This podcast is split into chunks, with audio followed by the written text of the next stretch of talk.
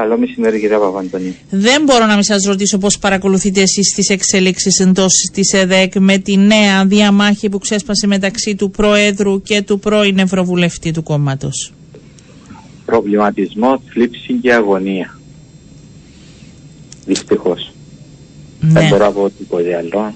Είναι κάτι το οποίο πληγώνει όλα τα στελέχη της ΕΔΕΚ εδώ και αρκετούς μήνες θα έλεγα τα τελευταία δύο-τρία χρόνια η ΕΔΕΚ έχει περιέλθει σε μια εσωστρέφεια και δυστυχώς δεν φαίνεται να σταματά.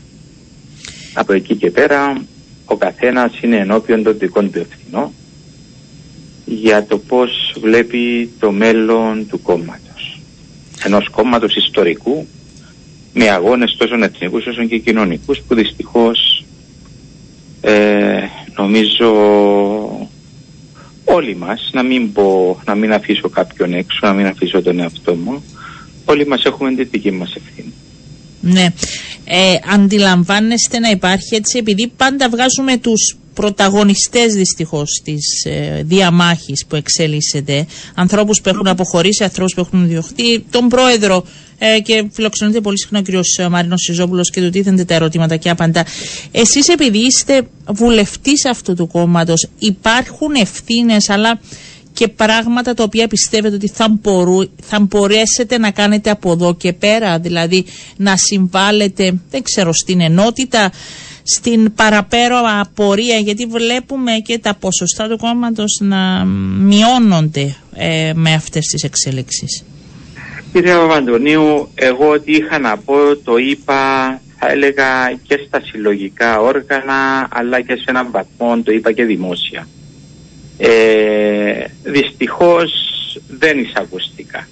Όλοι αυτοί οι προβληματισμοί και όλη αυτή η εξέλιξη δυστυχώς ήταν κάτι το οποίο φοβόμαστε και επισημέναμε στις διάφορες συζητήσεις. Δυστυχώς όλα αυτά τα οποία συμβαίνουν δεν έχουν έρθει από το πουθενά.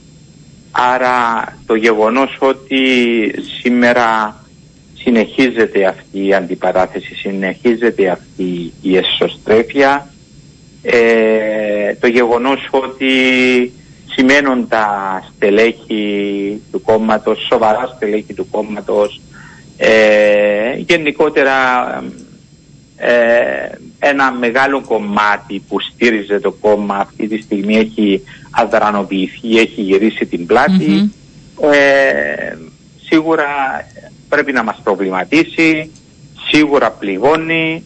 Ε, από εκεί και πέρα αντιλαμβάνεστε ότι θα πρέπει ε, επιτέλους αυτά τα οποία συζητήσαμε, αυτά τα οποία είπαμε να ληφθούν ε, υπόψη από την ηγεσία του κόμματος.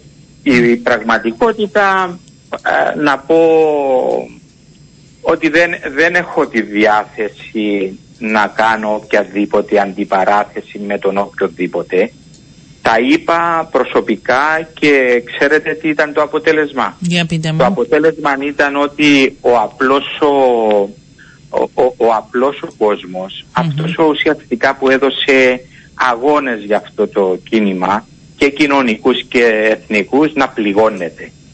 Και ακριβώς είναι εδώ το ζήτημα. Υπάρχει, αν υπάρχει τρόπος, να επαναφέρουμε την ΕΔΕΚ στην, ε, θα έλεγα, ε, στην κατάσταση που έκανε τον οποιοδήποτε εδεκίτη και όχι μόνο εδεκίτη να είναι περήφανος για αυτό το χώρο, για αυτό το κόμμα που άνοιγε. Γιατί η πραγματικότητα μιλώντας και με αρκετό κόσμο ναι. ο οποίος ε, έβλεπε με συμπάθεια το, το χώρο της ΕΔΕΧ ανεξαρτήτως αν ψήφιζε ή όχι τις εκάστοτε εκλογικές αναμετρήσεις. Ε, και στον ίδιο αυτόν τον κόσμο δημιουργείται ένας προβληματισμός και μια απογοήτευση γιατί η ΕΔΕΚ ήταν μια φωνή η οποία ε, είτε, είτε την ασπάζονταν είτε όχι οι πολλοί για να τη στηρίξουν με ποσοστά σε εκλογικές αναμετρήσεις πάντα τη λάβαναν υπόψη τη στάθμιση των δικών τους ε, θέσεων και αποφάσεων. Ε, εδώ δυστυχώς που βρισκόμαστε νομίζω ότι κάπου εκείνη η υπόλοιψη που είχαμε σαν ΕΔΕΚ δεν είναι στα ίδια επίπεδα σήμερα. Ναι, και για να το κλείσω έτσι, να πάμε παρακάτω, πιστεύετε ότι έγιναν και λάθος χειρισμοί από πλευράς της ηγεσίας, αν μπορούσε κάποια θέματα να τα χειριστεί αλλιώς; Εγώ το έχω πει και δημόσια αυτό mm-hmm. πάρα πολλές φορές. Ότι έχουν γίνει λάθη χειρισμοί.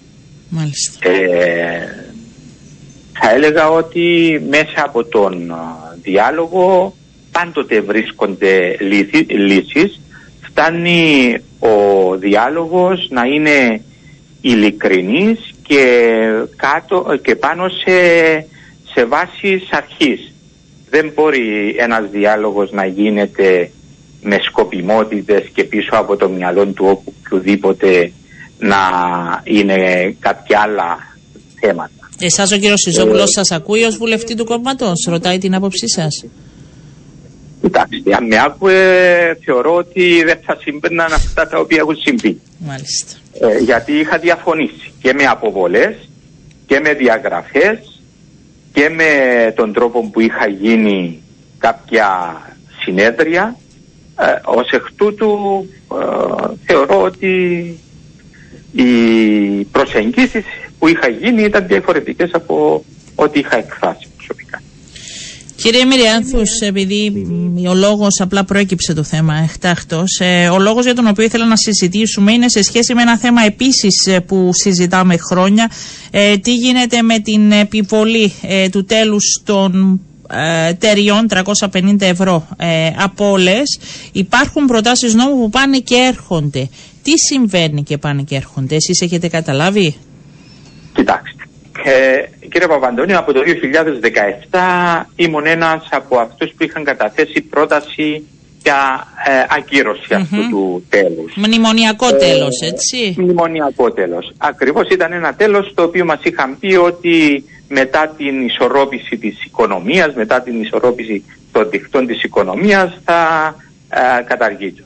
Ε, δυστυχώς φάνηκε ότι ήταν ένα εύκολο έσοδο για τα δημόσια οικονομικά με αποτέλεσμα οι κατά καιρούς Υπουργοί Οικονομικών που έρχονται στην Επιτροπή για να συζητήσουμε το θέμα αυτό έλεγαν ότι ξέρετε τα 40-41 εκατομμύρια τα οποία μπαίνουν στα δημόσια ταμεία είναι σημαντικό ποσό για να μην το λάβουμε υπόψη και να ακυρώσουμε το τέλος. Την ίδια στιγμή όμως έλεγαν ότι κάνουμε κάποιες σκέψεις. Απλώς οι σκέψεις ήταν για να κερδίζετε χρόνος.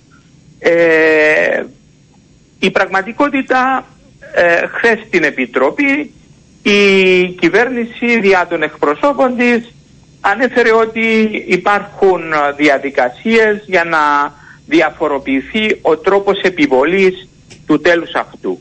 Εντάξει, η πραγματικότητα είναι ότι η διαφοροποίηση θα πρέπει να μας απασχολήσει πώς μπορεί να εφαρμοστεί.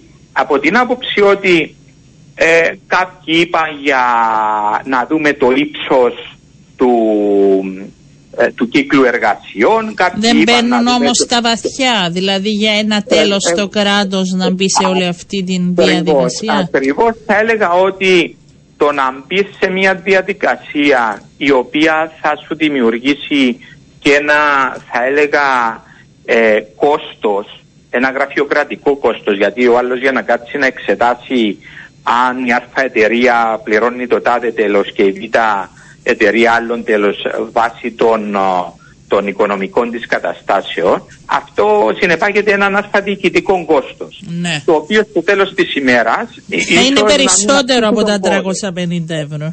Ακριβώς. Άρα αυτό που, αυτό που θα έλεγα είναι ότι ίσως να πρέπει να σκεφτούμε την πλήρη κατάργηση αυτού του τέλους και αν θέλει να καλύψει η κυβέρνηση, το κράτος αυτήν τη διαφορά στα δημόσια οικονομικά, να κάνει μια φορολογική μεταρρύθμιση.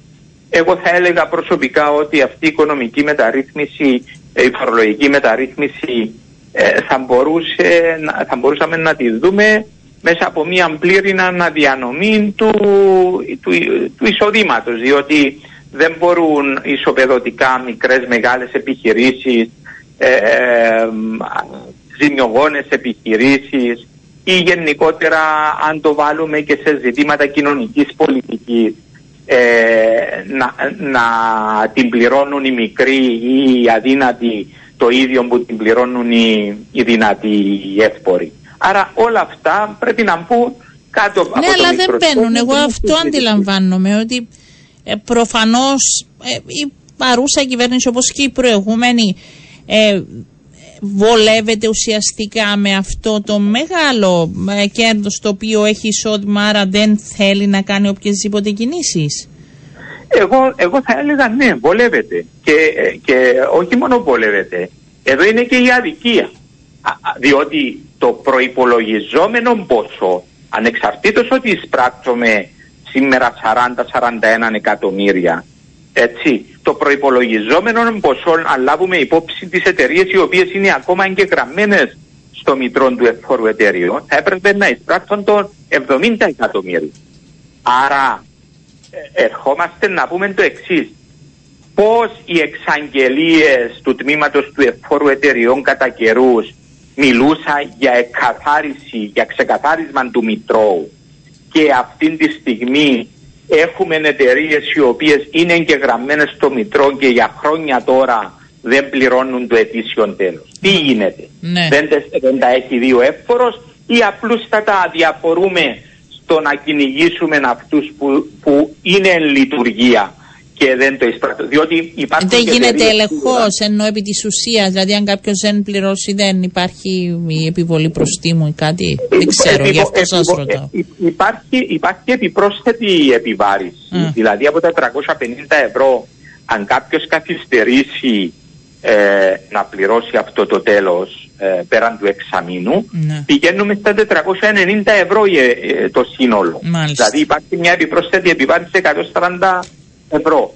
Όμως και αυτό να μην πληρωθεί, μέχρι σήμερα τουλάχιστον, δεν έχουν προκύψει οποιασδήποτε διαδικασίες είτε διαγραφής κάποιας εταιρείας που το οφείλει, Ναι. είτε στην προσπάθεια να πάρθουν οποιαδήποτε νομικά μέτρα για, για την ίσπραξη του Τι του θα ποσού κάνετε αυτού. ως Βουλή, θα πάτε για άλλη μια φορά στην Ολομέλεια και τι θα γίνει; Κοιτάξτε, αντιλαμβάνεστε ότι αν δεν υπάρχει πολιτική βούληση από Ναι. πλευράς κυβέρνησης, το ότι θα περάσουμε ή τέλος πάντων να καταλήξουμε σε μια κοινή θέση, το ότι θα πάμε στη Βουλή να το ψηφίσουμε, ε, να το περάσουμε από την Ολομέλεια και να ψηφιστεί, ουσιαστικά υπάρχει ο κίνδυνος να αναπευθεί από τον πρόεδρο της Δημοκρατίας. Άρα ουσιαστικά θα μείνουμε στις εντυπώσεις ότι η Βουλή έχει κάνει το καθήκον της και η κυβέρνηση συνεχίζει ε, να, να εκμεταλλεύεται αυτή τη φορολογία. Άρα το μόνο που μπορούμε να πούμε και το οποίο έχουμε καταθέσει Ναι. χθες, ήταν ότι κύριε ετοιμάστε το συντομότερο δυνατό αυτό το ο νέο νομοσχέδιο, αυτή τη ρύθμιση, να τη συζητήσουμε ε, άμεσα για να καταλήξουμε Μάλιστα. ότι στο χρόνο, του χρόνου, το 24, όταν θα συζητούμε τον προϋπολογισμό του 25, Ναι. δεν θα είναι προϋπολογισμένο το κοντήλι. Διότι αυτή τη στιγμή, τον προϋπολογισμό που έρθει, Είναι μέσα. έρθει για να ξεκινήσουμε τώρα να το συζητάμε για το 24, είναι προϋπολογισμένο. Ε, σας είπαν έτσι περιθώριο χρονικό πότε θα επιστρέψουν με κάποια πρόταση ή όχι; Δυστυχώς. Όχι. Έχουμε πει Μάλιστα. τουλάχιστον, τουλάχιστον μέχρι το τέλος του χρόνου, αν είναι δυνατό, ε, είχαμε πει εμείς ε, ως Βουλή, ως Επιτροπή Εμπορίου, να το καταλήξουμε από άποψη ρύθμισης στο θέμα, Μμμ. αλλά δεν έχει, Δεν υπάρξει- έχει δεν ακόμη έχει δοθεί κάτι. οποιαδήποτε Μάλιστα. απάντηση από τους υπηρεσιακούς. Θα το δω και εγώ κρατάω ότι στον ε, προϋπολογισμό ε, της επόμενης χρονιάς δεν θα πρέπει να είναι μέσα στόχος. Το κρατάω. Λοιπόν κύριε Μυριάθου, σε ευχαριστώ πάρα πολύ. Να είστε καλά. Καλό Να σας είστε καλά. μεσημέρι.